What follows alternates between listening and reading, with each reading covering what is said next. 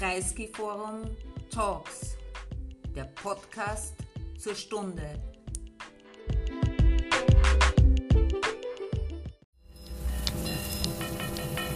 Falter Podcasts werden durch Werbung unterstützt.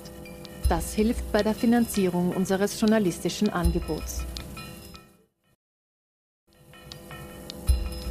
Falter Radio, der Podcast mit Raimund Löw. Sehr herzlich willkommen, meine Damen und Herren, hier im Kreisky Forum. Ich freue mich auch, dass Zuseherinnen und Zuseher des Fernsehsenders W24 dabei sind und Zuhörerinnen und Zuhörer im Podcast Falter Radio. Putins Revanche, das ist der Titel dieser Sendung.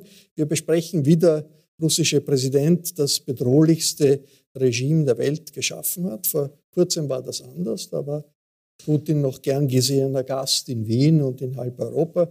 Jetzt überzieht er das Nachbarland Ukraine mit Tod und Zerstörung. Der Ukraine-Krieg, den Russland angezettelt wird, wird dieser Tage etwas in den Hintergrund gedrängt durch die Katastrophe der Konfrontation im Nahen Osten nach dem palästinensischen Angriff von Gaza aus. Wo der mächtige Kriegsherr Putin steht, wo seine Stärken sind, wo seine Schwächen sind, das erklärt uns in dieser Sendung Michael Thumann. Guten Tag, Herr Thumann. Guten Tag, ich freue mich, dass ich bei Ihnen bin. Michael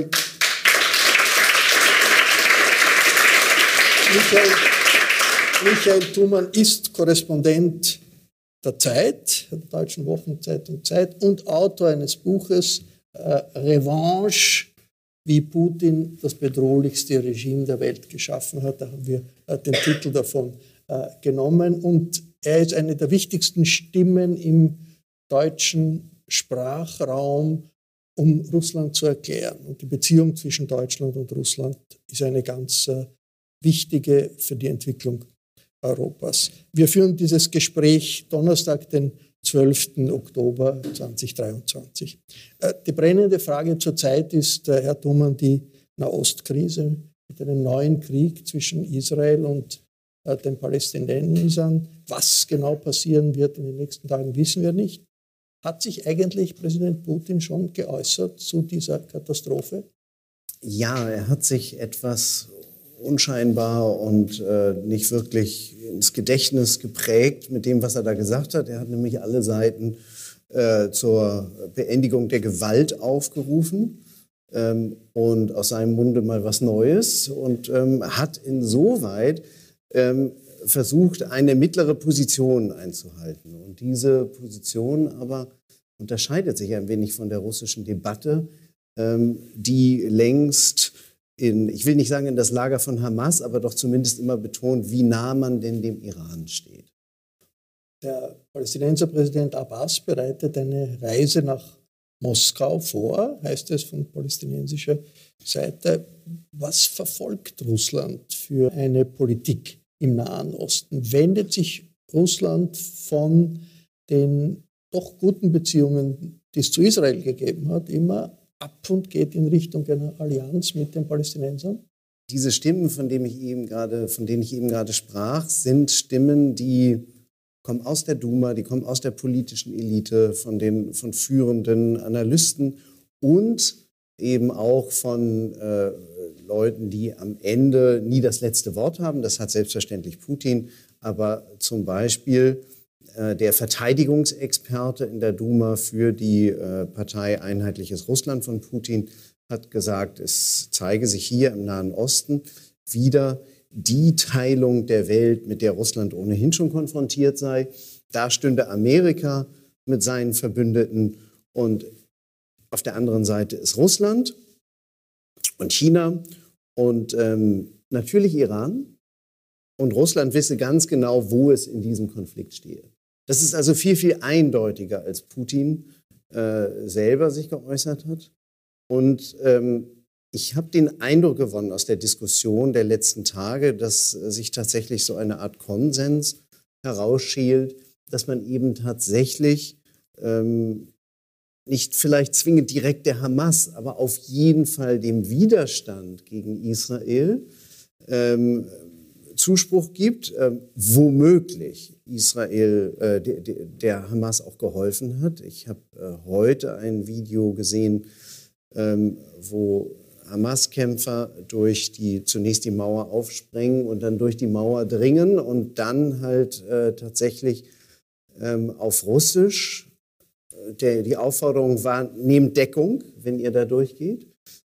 Das hörte sich an, als gäbe es eine wie auch immer geartete russische Militärberatung. Aber ich sage auch gleich, es ist ein Video gewesen. Also insoweit, da kann man auch immer natürlich viel dran drehen und machen, wie wir wissen. Die Frage ist am Ende, wird sich Putin doch nochmal anders positionieren? Weil er kann solche Debatten dann natürlich auch ganz schnell drehen. Und jeder Analyst, der vorher das eine behauptet hat, behauptet dann schnell das Gegenteil, wenn er merkt, der Wind weht plötzlich woanders.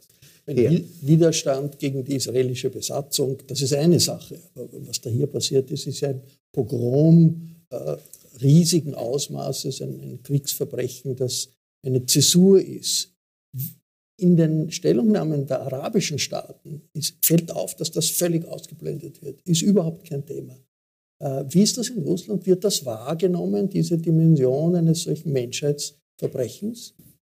Leider nicht. Es ist genauso wie in vielen arabischen Staaten, dass man tatsächlich weder die Dimension des Verbrechens noch die ganz klare Tötungsabsicht von Zivilisten in massenhafter Weise, also eben wirklich mehrere terroristische Anschläge an verschiedenen Orten, das wird überhaupt nicht thematisiert und diskutiert, sondern es wird tatsächlich offen von Krieg gesprochen und hier gäbe es zwei Kombattanten. Und genau diese Gleichsetzung ist natürlich auch schon da liegt das Unrecht eigentlich schon, auch in der Beschreibung des Ganzen, weil diese Gleichsetzung verbietet sich natürlich angesichts dieser massiven Terroranschläge, die es gegeben hat. Aber in Russland wird das leider nicht reflektiert. Putins relative Zurückhaltung rührt meiner Ansicht nach daher, dass er natürlich zu Netanyahu in den letzten Jahren ein relativ gutes, gängiges Gesprächsverhältnis aufgebaut hat und sicherlich wägt, inwieweit er dieses Gesprächsverhältnis weiterführen kann oder halt eben in irgendeiner Form modifizieren, aber dass ihm vielleicht Israel auch nicht ganz abhanden kommt, denn es war natürlich für ihn immer wichtig, auch in Westjerusalem, in Tel Aviv, in Haifa Gesprächspartner zu haben. Und er weiß natürlich auch, da ist eine russische Diaspora. Zu einem Teil hat er Zugang, zu einem Teil sind es seine Gegner. Darüber wird in Moskau übrigens jetzt derzeit auch stark hergezogen. Im Sinne von, ihr seid abgehauen nach dem Februar 22, weil ihr nicht in einem Land leben wolltet, das Krieg führt. Und da habt ihr jetzt, was ihr gesucht habt, und passt mal auf, dass ihr nicht auch noch eingezogen werdet. Es hat ja in den letzten Jahren intakte Kommunikationskanäle immer gegeben zwischen dem israelischen Militär und dem russischen Militär. Die Israelis greifen immer wieder Ziele in Syrien an. Da heißt es, da wird immer vorher den Russen signalisiert, wir planen jetzt dort und dort eine Aktion, um zu verhindern, dass es zu direkten Zusammenstößen gibt, was ja auch zwischen Russland und den USA in Syrien immer wieder der Fall ist. Was für ein Gewicht hat Russland überhaupt in der Region?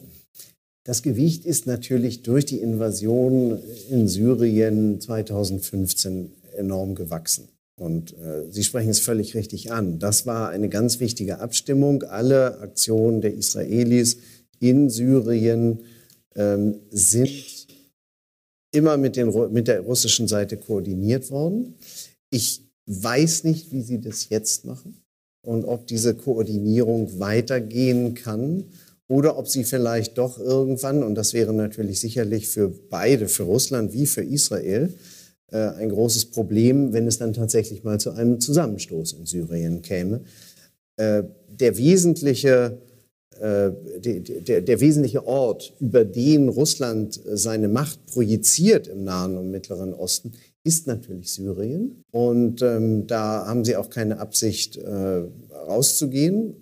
Was ich nur bezweifle, ist, dass Russland derzeit in der Lage ist, seine Präsenz dort erheblich zu erweitern, weil sie natürlich sehr, sehr stark gebunden sind in der Ukraine und gleichzeitig es ihnen auch schwerfallen wird, mal eben aus dem Schwarzen Meer Schiffe in das östliche Mittelmeer zu verlagern. Denn in beiden Fällen handelt es sich dann eben um eine Marine im Kriegseinsatz. Und da dürfte wiederum dann die Türkei Bedenken haben. Und nach der Konvention von Montreux 1936 hätte sie auch alles Recht, diesen Kriegsschiffen dann die Durchfahrt durch den Bosporus zu verweigern. In den israelischen Medien, wo diskutiert wird, wie das kommen konnte zu diesem Desaster, wird beschrieben, dass es eigentlich so etwas wie einen eingefrorenen Konflikt gegeben hat zwischen Hamas und der Regierung in Jerusalem. Die Regierung in Jerusalem hat erlaubt, dass Finanzmittel zu Hamas gehen, hat Arbeitern die Genehmigung gegeben, in besetzten Gebieten zu arbeiten. Und das ist etwas, was man in vielen Teilen der Welt sieht. Früher gefrorene Konflikte werden heiß. Man hat das im Kaukasus gesehen, wo der Konflikt um Bergkarabach, der irgendwie jahrelang eingefroren war, heiß wurde. Man sieht das am Balkan, wo wir zurzeit die Gefahr haben, dass es einen serbischen Militäraufmarsch gegen den Kosovo gibt. Das geopolitisch nützt wahrscheinlich Russland. Oder ist Russland eine Macht vielleicht, die das sogar begünstigt? Eine Eskalation in verschiedenen Ecken der Welt, weil Unruhe in der internationalen Politik zurzeit der russischen Position in der Welt hilft? Ich glaube, da kommen zwei Dinge zusammen. Also erstmal völlig richtig, dass das alles spielt Russland in die Hände. Russland spielt natürlich auch der Druck auf die Ölpreise jetzt in die Hände. Die steigen plötzlich wieder. Und das ist ja ganz wichtig für die russische Kriegführung in der Ukraine. Gleichzeitig glaube ich, dass diese Situation, die wir jetzt haben mit einem großen Landkrieg in der Ukraine, und einer Fokussierung auf diesen Konflikt natürlich ganz viele Akteure nachdenken lässt, ob man nicht in dieser Situation eben mal die Decke glatt zieht. Etwas, was man schon länger vorhatte. Die Begünstigung Russlands lässt sich natürlich schwer nachweisen. Vielleicht werden wir irgendwann mehr Evidenz bekommen. Aber ich denke, dass in diesem Falle natürlich es gibt ein enges Abstimmungsverhältnis zwischen Teheran und Russland. Teheran liefert Waffen an Russland, Raketen und Drohnen, Kurzstreckenraketen, die für Russland, gerade die Drohnen hat Russland ja auch schon umfassend eingesetzt. Insoweit denke ich, in diesem Abstimmungsverhältnis kann man einfach schon sehen, wie weit diese Achse Moskau-Teheran schon gediehen ist und das natürlich wiederum dieser terroristische Angriff der Hamas nicht ohne in irgendeiner Form Unterstützung oder zumindest ein Go aus Teheran vonstatten gehen konnte, ist auch ziemlich klar. Also ich bin mir sicher, dass man in Teheran nicht überrascht war, sondern natürlich eingeweiht war. Und insoweit gab es da, glaube ich, dann schon ein über die Grenzen hinweg gehendes Kopfnicken. Wenn wir auf Kosovo schauen, wissen wir natürlich auch, dass sich Alexander Vucic auch mit Moskau immer wieder abstimmt, wenngleich er auch immer wieder gen Europa signalisiert, dass er gerne natürlich den Kandidatenstatus Serbiens ausbauen möchte zu einem EU-Beitritt und in dieser Balance ständig laviert. Der Mann, der dort im Kosovo, Radojevic, der dort im Kosovo die kosovarischen Polizisten angegriffen hat, ist aus seiner eigenen Partei, beziehungsweise des Stellvertreters von der Vucic-Partei im nördlichen Kosovo. Auch da bestehen also Zusammenhänge und mögliches Kopfnicken über die Ländergrenzen hinweg. Aber wie gesagt, ich glaube, auch die Akteure selber sehen derzeit eine Chance in einer Lage multipler Konflikte, multipler Ablenkung, sich zu denken, da komme ich jetzt vielleicht besser durch, als wenn alle Welt nur auf mich schaut in dieser Lage. Der große Einschnitt in der Geopolitik war natürlich der Angriff vom 24. Februar 22, der Beginn des umfassenden russischen Krieges gegen die Ukraine, hat in der Ukraine alles verändert, hat auch in Russland sehr, sehr viel verändert. Sie leben in Russland. Sie berichten über Russland. Was ist für Sie die allergrößte Veränderung, die dieser Krieg für Russland gebracht hat? Die allergrößte Veränderung ist eigentlich der Abbruch der... Wir sind noch nicht beim Abbruch der diplomatischen Beziehungen, die existieren noch. Aber es ist im Grunde genommen für die russische Bevölkerung weitestgehend die Brücke nach Europa abgebrochen. Und es findet im Lande eine Wende nach Osten statt, die von allen Seiten und von Putin selber ja auch ständig betont wird. Eine Abwendung von Europa, die in Russland in dieser Umfasstheit keine Präzedenz in der Neuzeit hat. Auch unter Stalin, auch in der frühen Sowjetunion, die sich ja gewissermaßen auch von Europa zunächst einmal abschottete, Stalin, der dann den Sozialismus in einem Land baute, gab es einfach engste Beziehungen zu bestimmten Ländern. Deutschland hat mit Russland zum allgemeinen Entsetzen und vor allem der Franzosen und Engländer 1922 den Rapallo-Vertrag abgeschlossen. Stalin hat im Zweiten Weltkrieg ganz eng natürlich mit den westlichen Alliierten zusammengearbeitet und hat umfassende Waffenlieferungen bekommen, ohne die er diesen Krieg so nicht hätte gewinnen können. Das heißt also, Russland hatte immer zu bestimmten europäischen Mächten enge Beziehungen, während es zu anderen Mächten schwächere oder ganz schlechte Beziehungen hatte oder einen Krieg führte. Und die kommunistischen Parteien in Westeuropa waren ja auch ein Faktor, der in der sowjetischen Öffentlichkeit wahrgenommen wurde. Absolut. Die Komintern war ein enges Band. Und insoweit führt Putin hier tatsächlich eine Abwendung von Europa durch, die eben auch spürbar im Lande ist und die ich als jemand, der natürlich viele Freunde und Bekannte in Moskau hat, die ja mit Europa ganz eng verbunden waren, die auch selbst oft hingereist sind und jetzt halt eben feststellen, das geht einfach nicht mehr. Und übrigens natürlich nicht nur, weil die Russen selbst, die russischen Behörden selbst das so wahnsinnig erschwert haben, sondern weil auch die Europäische Union ihrerseits halt eben jetzt die Einreise mit den Kennzeichen, also es gibt halt eben tatsächlich viele Dinge, bürokratische Maßnahmen, die die Europäische Union mittlerweile eingeleitet hat und insbesondere natürlich auch die Nachbarländer, die baltischen Staaten und Finnland, die dann die Einreise sehr erschweren. Und das ist ein großer Verlust. Und das spürt die Bevölkerung und die wissen noch nicht, wo die Reise dahin geht, diese Reise nach Osten, weil China ist irgendwie weit weg und es haben auch nur sehr wenige Russen überhaupt einen Bezug zu China. Abkehr von Europa, das ist natürlich auch Abkehr von jeder Art von demokratischen Ideen, jeder Art von Anerkennung von Vielfalt, jeder Art von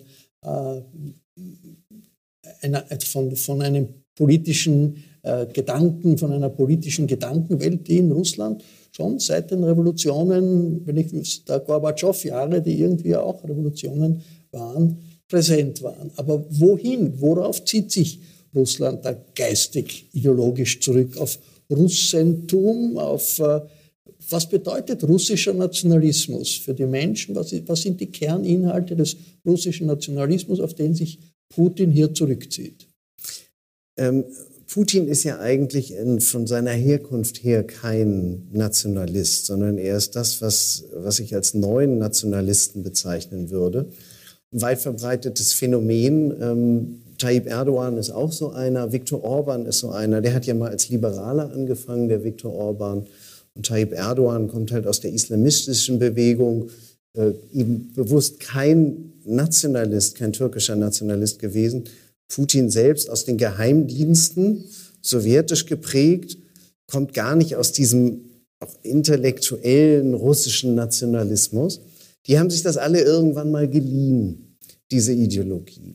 Und zwar zum Machterhalt. Und bei Putin würde ich sagen, da war dieser Umschwung 2012, als er wieder ins Präsidentenamt zurückkehrte und damals halt feststellen musste, es stehen Tausende von Menschen, Zehntausende auf der Straße demonstrieren gegen mich und wollen mich nicht wieder in diesem Amt sehen. Und das war ein Moment, wo er den Hebel umlegte und plötzlich anfing, sich mit dieser Ideologie auseinanderzusetzen, darüber zu schreiben, seine Aufsätze zu schreiben, in denen er ja auch sein Verhältnis zur Ukraine dann zum Schrecken der Welt geklärt hatte, ein Jahr bevor er nun neuerlich einmarschierte. Der putinsche Nationalismus ist eine Art von, den hat er sich zusammengesteckt aus einerseits ethnisch-nationalistischem Gedankengut und andererseits aber dem imperialen Gedanken, der natürlich dann immer auch mit einbezieht, dass Russland nicht nur aus Russen besteht, sondern dass halt eben unter russischer Herrschaft andere Völker leben, deren Kultur man selbstverständlich respektiert und fördert, und, aber die alle Russisch zu sprechen haben und sich natürlich einem russischen Nationalismus unterzuordnen haben.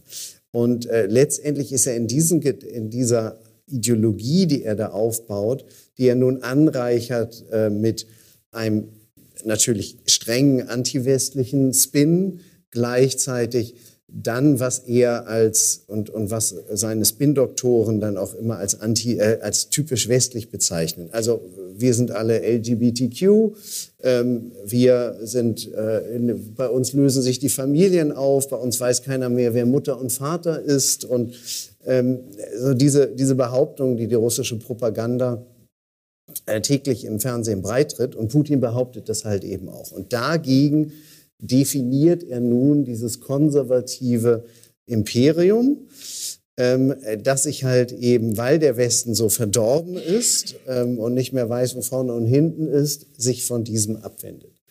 Und insoweit ist es eigentlich so ein Amalgam einer noch nicht ganz bis ins Ende auskonturierten Ideologie, die sich langsam herausmendelt, von der ich aber glaube, dass sie durchaus Bestand haben könnte, weil eben jetzt mittlerweile auch durch neue Schulbücher zum Beispiel man eben auch versucht, die jungen Russen damit einzubeziehen, sodass es nicht einfach nur das Privileg der 70-Jährigen um Putin herum ist, dieses zu glauben, zu behaupten und weiterzutragen, sondern man will sicherstellen, dass auch die künftigen Generationen so denken. Ob das gelingt am Ende, das muss man sehen, aber der Versuch zumindest ist da.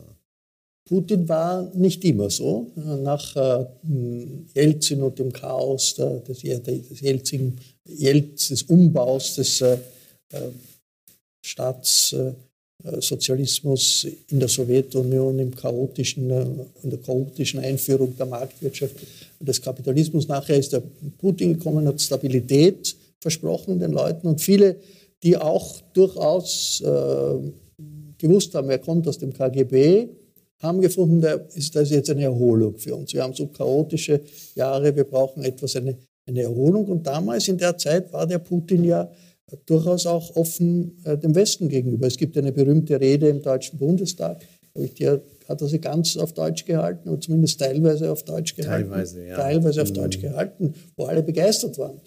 Er hat den amerikanischen Besuchern gesagt, Russland könnte der NATO beitreten. Und die waren etwas erstaunt über diese Idee. Also der Putin von heute ist offenbar nicht der Putin nach dem Beginn seiner Präsidentschaft. Sie haben die Demonstrationen 2012 genannt als einen Punkt, der ihn zum Umschwenken, zum Kurswechsel gebracht hat.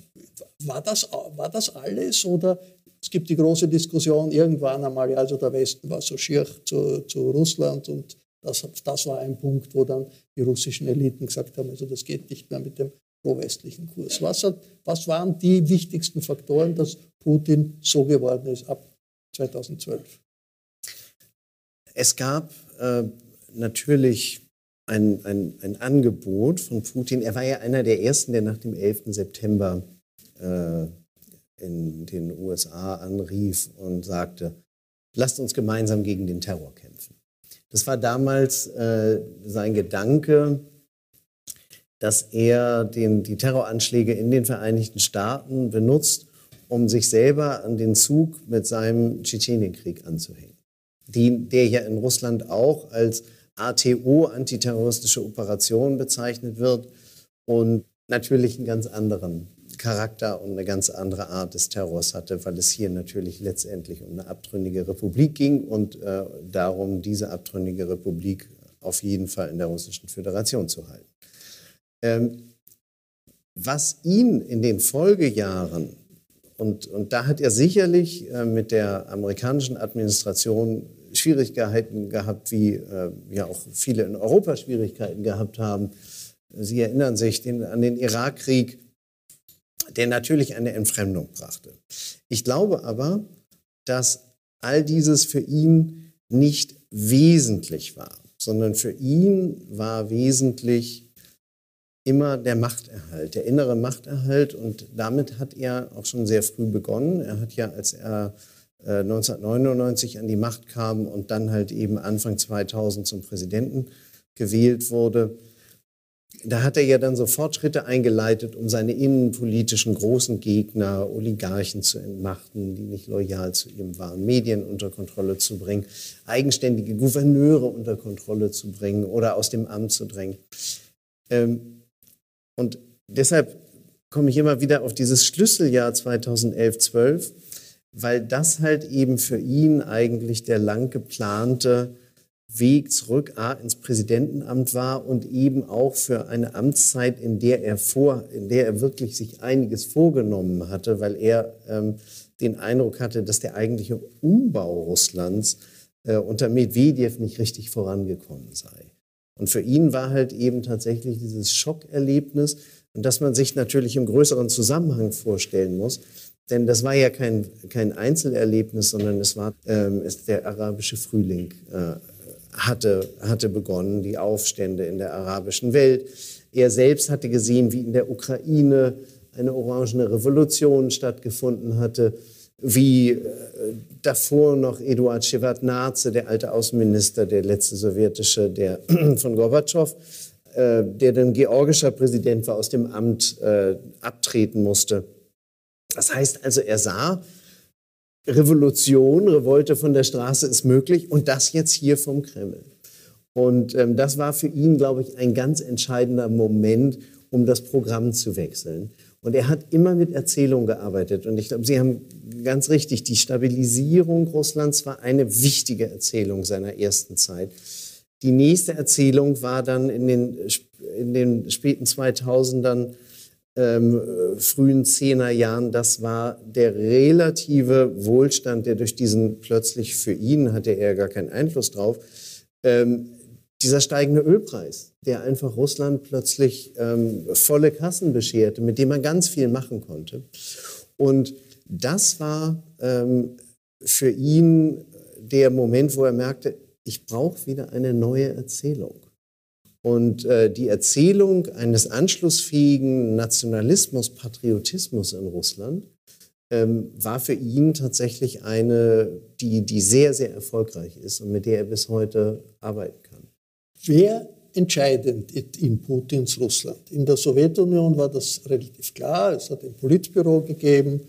Dort musste sich Brezhnev mit seinen Politbüromitgliedern einigen, ob man jetzt in Afghanistan interveniert oder nicht in Afghanistan interveniert. Es hat ein Zentralkomitee gegeben. Wenn das Politbüro keine klaren Entscheidungen getroffen hat, hat man versuchen müssen, im Zentralkomitee eine Mehrheit zu finden. Wie ist das heute? Also wenn jetzt gesetzt den Fall, irgendjemand hofft, es gibt einen Kurswechsel in etwa in der Ukraine, wo ist das Politbüro Putins, wo irgendjemand sagen könnte, das ist eine Sackgasse, schauen wir, dass wir einen Sieg erklären und rausfinden, wer entscheidet?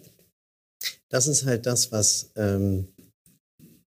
was mir Angst macht, muss ich ehrlich sagen. Deshalb, dieses Politbüro war ja im Grunde genommen auch ein Garant einer gewissen Verlässlichkeit, dass da halt eben mehrere zusammensitzen und der eine auch den anderen so ein bisschen beobachtet. Auch wenn natürlich der Generalsekretär das letzte Wort hatte.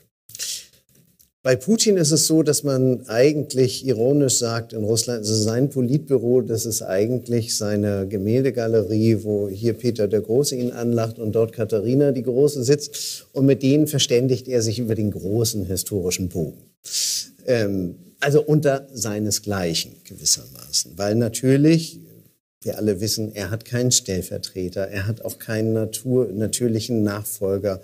Dmitri Medvedev, der ehemalige Präsident, der jetzt halt eben von rechts außen schreit und nach Nuklearschlägen in alle Richtungen ruft, ist es gewiss nicht, weil der mittlerweile selber in der Elite sozusagen so ein bisschen als Schreihals angesehen wird und nicht mehr als präsidentiabel gilt. Aber es ist eben auch keiner in seiner unmittelbaren Umgebung, der ihm wirklich das Wasser reichen könnte oder sagen könnte, also Volodya, hör mal, da musst du noch mal nacharbeiten oder das würde ich ein bisschen anders. Das kann sich keiner erlauben. Insoweit ist er von Abnickern und Ja-Sagern umgeben, die er dann noch regelmäßig ja auch vor aller Augen desavouiert, wie den Chef des Auslandsgeheimdienstes. Sie erinnern sich alle an diese Sitzung des Sicherheitsrats kurz vor dem Überfall auf die Ukraine. Oder wie er es zugelassen hat, dass eben auch tatsächlich sein Verteidigungsminister Shoigu und der Generalstabschef Gerasimov nun wirklich ein halbes Jahr von Militärbloggern und von Prigozhin, dem abgestürzten Söldnerführer, mit Schmutz beworfen wurde. Er ging da nicht zwischen. Shoigu ist eigentlich auch eine Art, heute eine ganz schwache Figur. Und Putin fördert das und lässt es zu und ist letztendlich eben von schwachen Figuren umgeben. Ich nehme mal einen raus. Und das ist Nikolai Patruschew, der Chef des Sicherheitsrats. Der so ähnlich ist, auch ein Mann in den 70ern. Einer, der kein Schreihals, der ist nicht auf Twitter und so weiter, sondern ist im Grunde genommen auch eher, ich sag mal so, Generation ohne Smartphone, wie Putin ja auch. Und in vielerlei Hinsicht ähnliche Ansichten vertritt. Und ich könnte mir vorstellen, wenn er sich mit jemandem zuerst berät, nachdem er sich im Kreise der Gemäldegalerie beraten hat, dann mit Patruschew. Oder dem sagt er dann, ich möchte das eigentlich so. Und insoweit, er entscheidet, um die Frage dann schlussendlich zu beantworten, er entscheidet natürlich allein. Aber Patruschew wäre, glaube ich, einer, den er dann als ersten anspricht. Eine Entscheidung, ein Staatschef, eine Atommacht, der allein entscheidet, das ist natürlich wirklich etwas, was einem Angst machen kann. Anschließend daran, so jemand lässt zu, dass in seinem Land im Fernsehen jeden zweiten Tag fantasiert wird, dass man einen Atomkrieg anzetteln sollte oder müsste und wer jetzt schneller vernichtet wird mit Atomwaffen, Berlin oder London. Das gehört zu dem Teil dessen, Russland macht uns Angst. Sind diese Vernichtungsfantasien Ausdruck eines wirklichen Denkens der russischen Elite oder ist das reines Theater, das man nicht ernst nehmen muss? Eine Mischung von beidem. Also es hat sich tatsächlich etwas verändert. In der Sowjetunion hätte man sich nie erlaubt, so locker über den Einsatz von Nuklearwaffen zu sprechen. Das folgte ganz bestimmten Schritten und man war sich eigentlich, wie ich glaube, viel verantwortungsvoller bewusst darüber, was man da eigentlich in der Hand hielt. Das ist bei den heutigen Akteuren in Russland viel weniger der Fall, denn schon alleine das ständige Reden darüber ist ja schon eine Art von Eskalation, die wir bisher nie gekannt haben, was mich übrigens dann auch zusammen mit dem Verlag zu dem Untertitel bewegte, denn all das, was Russland als zunehmend totalitäre Diktatur heute seinen eigenen Menschen antut, der Überfall auf die Ukraine, das könnte man womöglich auch noch in anderen Ländern der Welt diagnostizieren. Aber das wiederum in Verbindung mit steten Atomdrohungen ist wirklich das, was uns große Sorgen machen muss. Wenn wir aber schauen, zunächst einmal, also nicht Putin allein hat hier den Atomkoffer, Gerasimov, der Generalstabschef, hat auch einen, also es müssen gleichzeitig die Hebel hochgeschoben werden, um einfach nur, dass wir wissen, also Putin kann da nicht eben mal im Schlaf gegenkommen und dann geht es schon los, sondern da bedarf es mehrerer synchronisierter Abläufe. immerhin. Und ich glaube, dass dieses nukleare Gerede nicht die Vorstufe ist zum tatsächlichen Einsatz der Waffe, sondern die ist tatsächlich darauf gerichtet, uns Angst zu machen. Und natürlich insbesondere, also in Moskau wissen alle, dass sich gerade die Deutschen ganz besonders große Sorgen machen. Natürlich sind diese Dinge auch immer auf deutsche Debatten durchaus abgestimmt. Das heißt also, wenn gerade wieder in Deutschland ein neues Waffensystem diskutiert wird, dann steigt die Frequenz und Lautstärke dieser Drohung. Wie überhaupt Deutschland ein ganz wichtiges Zielland russischer Propaganda ist. Es ist aber auch gleichzeitig so, dass sie damit natürlich mit dieser Drohung insgesamt einschüchtern wollen, auch die Ukraine einschüchtern wollen, wo sie dann gemerkt haben, die lassen sich davon nicht einschüchtern. Und insoweit ist es eine Kriegslist. Wir sind aber noch nicht in einer erhöhten Stufe oder näher geraten an dem tatsächlichen Einsatz dieser Waffen. Und wenn wir vielleicht fragen, wann könnte es dazu kommen? Ich würde sagen, wenn tatsächlich für Putins Macht eine Bedrohung entsteht, für seine persönliche Macht, wo er glaubt, dass er durch den Einsatz dann vielleicht auch einer taktischen Nuklearwaffe in der Ukraine für sich dann wiederum die Situation verbessern könnte. Ich glaube, das ist für ihn wesentlich wichtiger. Derzeit ist er, glaube ich, sehr fern davon, dass er glaubt, durch den Einsatz einer nuklearen Waffe in der Ukraine könnte er im Felde einen Vorteil erringen. Gibt es in Russland 1,5 Jahre nach dem Beginn des umfassenden Krieges noch Stimmen gegen den Krieg? Es hat ja in den Tagen unmittelbar nach dem 24. Februar Demonstrationen gegeben. Es hat, wie die Mobilmachung, diese Teilmobilmachung vor einem Jahr beschlossen wurde, hat es wahnsinnig viele Leute gegeben, die ins Ausland gegangen sind. Gibt es noch Stimmen gegen den Krieg oder sind die inzwischen alle im Gefängnis? Also die Stimmen gibt es, aber man hört sie nicht. Und die Stimmen, wie soll ich sagen, äußern sich manchmal auch wortlos. Sie wissen ja alle, dass es mittlerweile schon schwierig geworden ist, in Russland einfach nur einen weißen Zettel hochzuhalten auf der Straße, weil sich alle gleich vorstellen können, was draufstehen könnte. Und deshalb sehen halt eben mittlerweile auch viele vom Zettel ab. Es gibt, und das in meiner unmittelbaren Nachbarschaft im Moskauer Zentrum, es gibt Denkmäler für ukrainische Dichter. Lesja Ukrainka, eine feministische, revolutionäre Dichterin, oder auch Taras Shevchenko. Und was die Moskauer Bevölkerung macht, ist tatsächlich nach einfach ganz besonders eklatanten, empörenden Angriffen auf zivile Objekte, auf Wohnhäuser in der Ukraine. Obwohl in den russischen Staatsmedien darüber nicht berichtet wird, verbreitet sich das dann doch über eben Telegram und soziale Medien, wo man dann russische Exilmedien wahrnimmt, die das natürlich berichten. Und dann gehen die Menschen hin und legen in der Nacht, am Abend Blumen dorthin. Und diese Blumen, das sind die Stimmen. Es ist dann manchmal auch zu beobachten, wie es dann zwischen dem Straßenpersonal, also Moskau ist ja, so Diktaturen sind ja eine sehr saubere Angelegenheit, also mein Berlin ist sehr schmuddelig gegen Moskau heute. Früher war das umgekehrt, als ich da studierte, aber Moskau kann man wirklich heute von der Straße essen, das ist unglaublich, und mal nebenbei die Blumen noch mitzunehmen, ist da eine leichte Übung mit einem Besenschwung.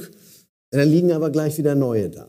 So, und diese kleine Konkurrenz, und Blumen sind natürlich nicht verboten, in dieser Konkurrenz liegt natürlich dann schon ein Ausdruck eines Widerstands. Und es ist schwer zu sagen, wie viele Menschen es sind, aber deutlich ist, es gibt immer noch zahlreiche Russinnen und Russen, die nicht einverstanden sind. Die bekanntesten Sprecher der Opposition, Alexej Nawalny, der aus Deutschland zurückgekommen ist und am Flughafen verhaftet wurde, wie er zurückgekommen ist, ist für viele, viele Jahre im Gefängnis. Kara Mursa, ein Journalist, der ebenfalls ein Oppositionspolitiker ist, und viele andere. Ich glaube, Amnesty International sagt, es sind mehrere tausend politische Gefangene jetzt in Russland. Wie ist deren Situation und was wissen die Menschen, was weiß die Öffentlichkeit von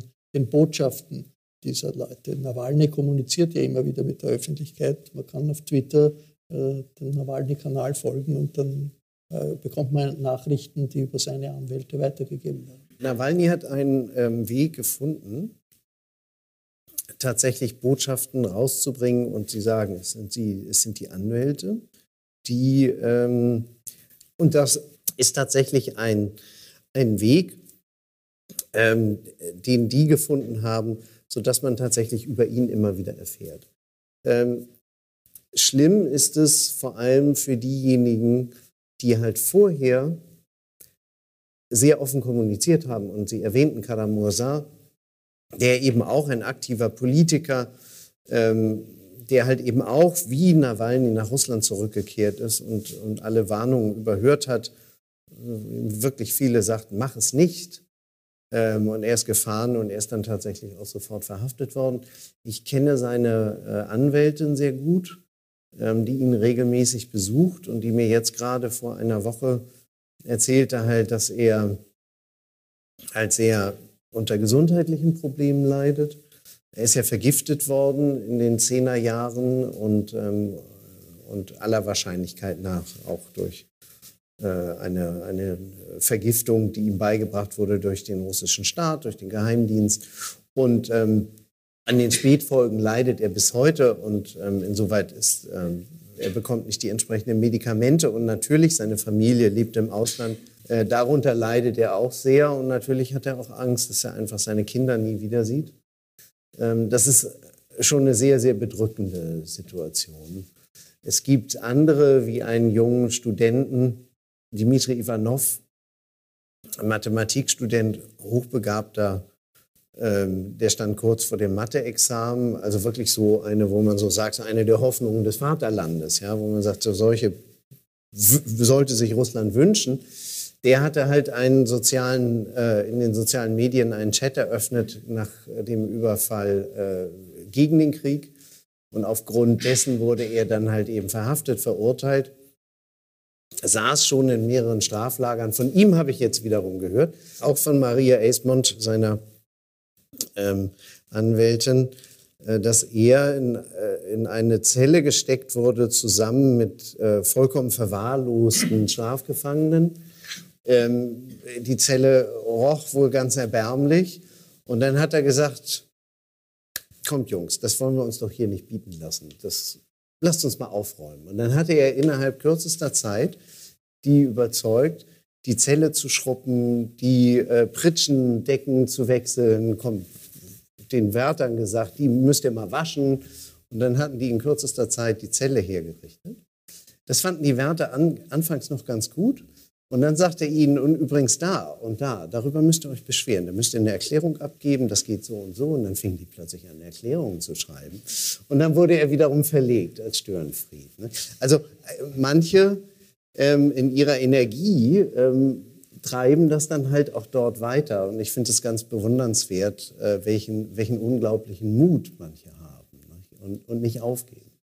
Wenn man die politischen Diskussionen um Russland verfolgt, in Russland verfolgt, ist der Eindruck, es ist eine sehr entpolitisierte Bevölkerung, die mehr oder in ihrer Mehrheit das glaubt, was die Führung sagt. Es gibt eine Minderheit, die ist dagegen, was die Führung tut. Und es gibt vielleicht auch eine Minderheit, die ist fanatisch jetzt gegen die Ukraine und will Krieg gegen den Westen.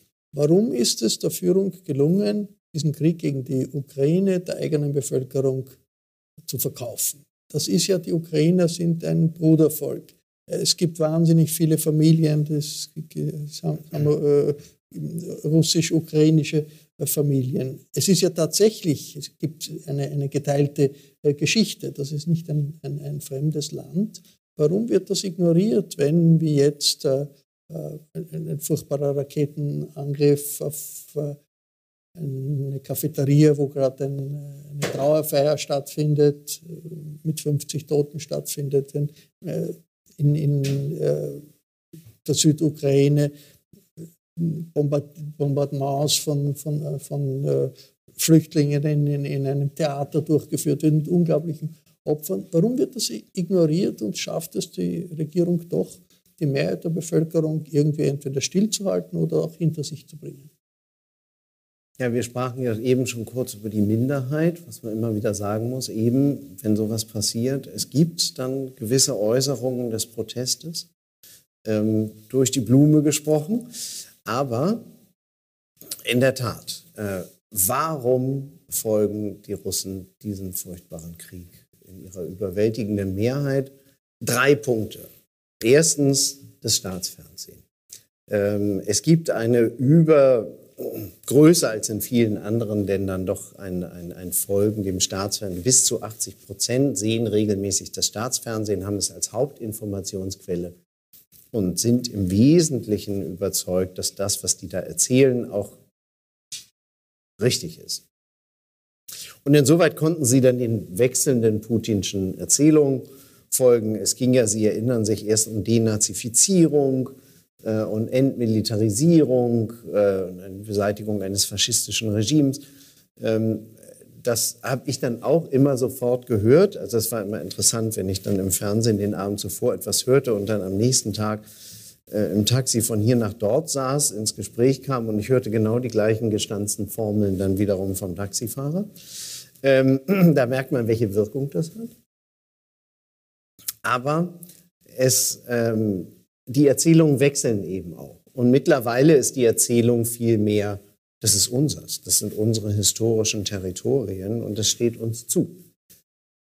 Dem folgen die Menschen. Warum folgen sie dem?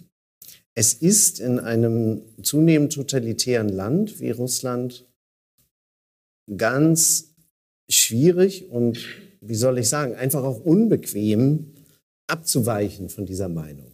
Oder umgekehrt gesagt, es ist einfach wahnsinnig bequem, sich in den Sessel des allgemeinen Konsenses zu setzen und sich es darin bequem zu machen. Und nichts ist angenehmer, mit dem Nachbarn übereinzustimmen. Und wenn man dann noch weiß, der Nachbar denkt über einen genauso, man fällt nicht weiter auf und geht unter in der Masse.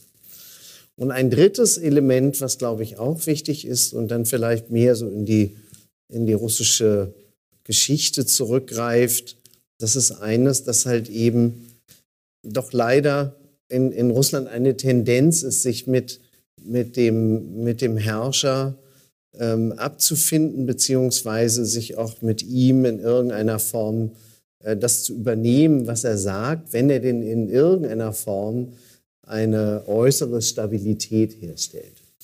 Und dieser Deal funktioniert bisher, weil Putin es geschafft hat, doch die Auswirkungen des Krieges von der Bevölkerung in den großen Städten im Westen des Landes auf jeden Fall, wo sehr wenige Menschen bisher eingezogen wurden, von der Bevölkerung fernzuhalten und eben für die Familien, wo die Söhne eingezogen werden oder sich auch verpflichtet haben, als sogenannte Kontraktniki, als Vertragssoldaten, das wiederum mit sehr viel Geld dann zu entlohnen, auch für die Familien.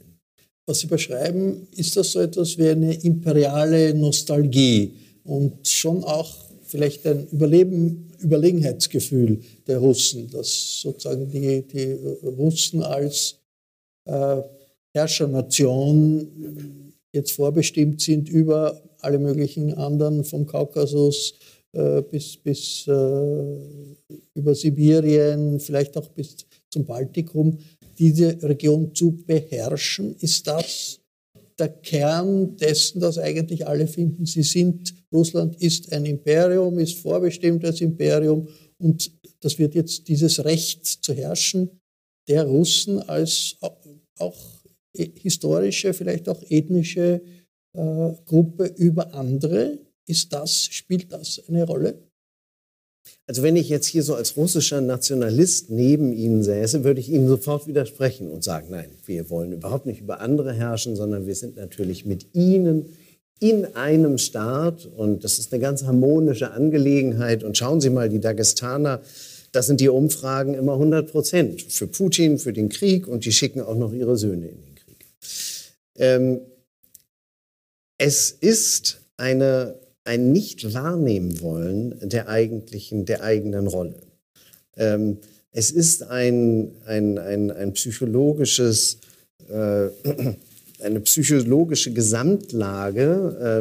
Wenn ich jetzt mal so in die Anamnese gehe, würde ich sagen, es ist tatsächlich ein Krankheitsbild, das sehr stark von, was man im Russischen nennt, Abida, Kränkung geprägt ist, weil man der Auffassung ist, die anderen haben uns Unrecht getan. Und das ist eigentlich unser gutes Recht. Man hat uns die Ukraine weggenommen. Ich würde dann sagen, die Ukrainer erdreisteten sich, ihr Land, Russland wegzunehmen 1991. Aber es ist genau dieses Empfinden, dass man eigentlich grundsätzlich von der Geschichte benachteiligt wurde und dass man die historisch angestammten Grenzen in der maximal größten Ausdehnung eben ab 1945 bis 1991 wahrnahm. Und alles, was in dieser Zeit von Moskau aus beherrscht wurde oder kontrolliert wurde, das ist eigentlich nasch, unsers. Und genau dieses ist, glaube ich, was man, diese Geisteshaltung, die muss man begreifen. Dabei würden sie von sich weisen, dass sie, wir sind kein, das sagen zwar manchmal so nationalistische Fernsehtalker, die reden dann eben von Imperia. Ja, aber in der Regel weisen sie das eigentlich zurück und sagen, das ist halt eben, das sind unsere angestammten Rechte. Und das Interessante ist halt eben, dass sie genauso, weil Russland ist ja auch ein Kolonialreich gewesen und verhält sich halt eben auch in vielerlei Hinsicht heute wie ein Kolonialreich, dass sie auch diesen Gedanken von sich weisen und sicher jetzt im globalen Kampf um die Meinungsvorherrschaft in der Welt sicher auf die Seite der Antikolonialisten schlagen und in Afrika überall gegen die neokolonialistischen westlichen Mächte mit antreten. Das, was Sie beschreiben, ist ja so etwas wie eine ideologische Konterrevolution, auch gegenüber im Vergleich zu 88, 89, 90. Es hat ja in der Gorbatschow-Zeit sind diese Volksrevolutionen, diese Volksfronten entstanden in den Sowjetrepubliken, auch in der Ukraine. Ruch war in der Ukraine eine Volksbewegung, die ukrainisch-nationalistisch nicht unbedingt gegen die Sowjetunion war, aber für ukrainisches Selbstbewusstsein. Im Baltikum genauso. Und das ist ja damals in Moskau von den Demokraten durchaus begrüßt worden. Also der Jelzin hat das, die Jelzin, Sacharow sowieso, haben das gut gefunden und fanden, ja, Russland braucht auch so etwas wie eine Volksfront, also eine Art Demokratisierung. Also das ist dann eine wirklich gedankliche Konterrevolution in Richtung, ist das in Richtung auch imperialen faschistischen Denkens? Es gibt ja dieses Zitat, dieses Symbol Z, das angstmachend ist und wo man sich denkt, das geht jetzt in die Richtung von faschistischen Symbolen. Ich denke, also es ist genauso in der Tat, es ist eine Revolte, es ist eine Revolte gegen die Öffnung Russlands zum Westen, eine Revolte gegen die Freiheit, die man damals von Moskau aus anderen Völkern gewährte und sich zumindest in einigen Staaten und zumindest nicht auf breiter Front militärisch wieder einmischte. Wir haben es ja durchaus gesehen. Also Moldau ist zweigeteilt, wie wir wissen, Transnistrien. Sie haben den Abchasen geholfen. Aber diese Zeit sieht man an als eine Zeit des unverzeihlichen Hinweggebens von geopolitischen, geostrategischen Assets war. Und das will man zurückdrehen. Ist es faschistisch? Dieses Z ist tatsächlich ein bisschen verdächtig mit seinen Haken. Und trotzdem denke ich, womit wir es hier zu tun haben, ist eigentlich vielmehr ein eigentlich ursprünglich russischer und sowjetischer imperialer Gedanke. Es gibt natürlich Parallelen zu den faschistischen Bewegungen der 30er Jahre, aber ich würde trotzdem das nicht als Faschismus bezeichnen. Und würde auch sagen, es gibt vielleicht an einem Beispiel auch einen Unterschied. Weil es gibt ja Historiker wie Timothy Snyder, den amerikanischen Historiker, der sagt, das ist halt eben Faschismus. Und deshalb sind gerade die Deutschen aufgerufen, dagegen was zu tun. Und ich halte das für ein politisch hergeleitetes, hergequältes Argument.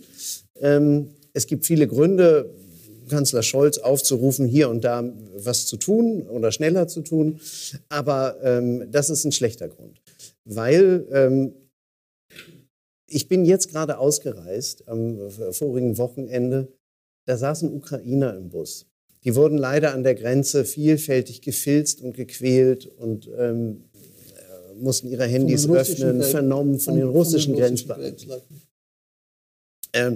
War wirklich schmerzhaft mit anzusehen. Aber sie sind am Ende rausgekommen. Sie sind übrigens auch eingereist. Es waren Ukrainer, die haben Verwandte in Russland nahe der ukrainischen Grenze in Belgorod.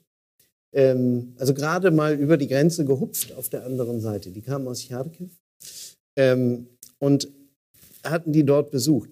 Das möge man sich mal vorstellen unter den Bedingungen des vom Deutschen Reich beherrschten Osteuropas, dass man dort halt eben ein- und ausreisen konnte, ganz undenkbar. Das heißt, das Verhältnis zu den Ukrainern ist natürlich nicht eines gegenüber Menschen, auf die man dann als Herrenmensch herabblickt und die man sozusagen dann kolonialisiert, sondern es ist vielmehr einer erdrückenden Umarmung, die fordert, sich Russlands Herrschaft unterzuordnen, aber die auf die Menschen der Ukraine anders blickt, als die Nationalsozialisten das zum Beispiel getan haben. Und ich sehe halt eben deshalb einen großen Unterschied. Aber wenn wir auf dieses sowjetisch-imperiale kommen, das ist eine Tradition, die heute viele wiederbeleben wollen in der putinschen Elite, die er selber wiederbelebt und in dieser Tradition sieht er sich.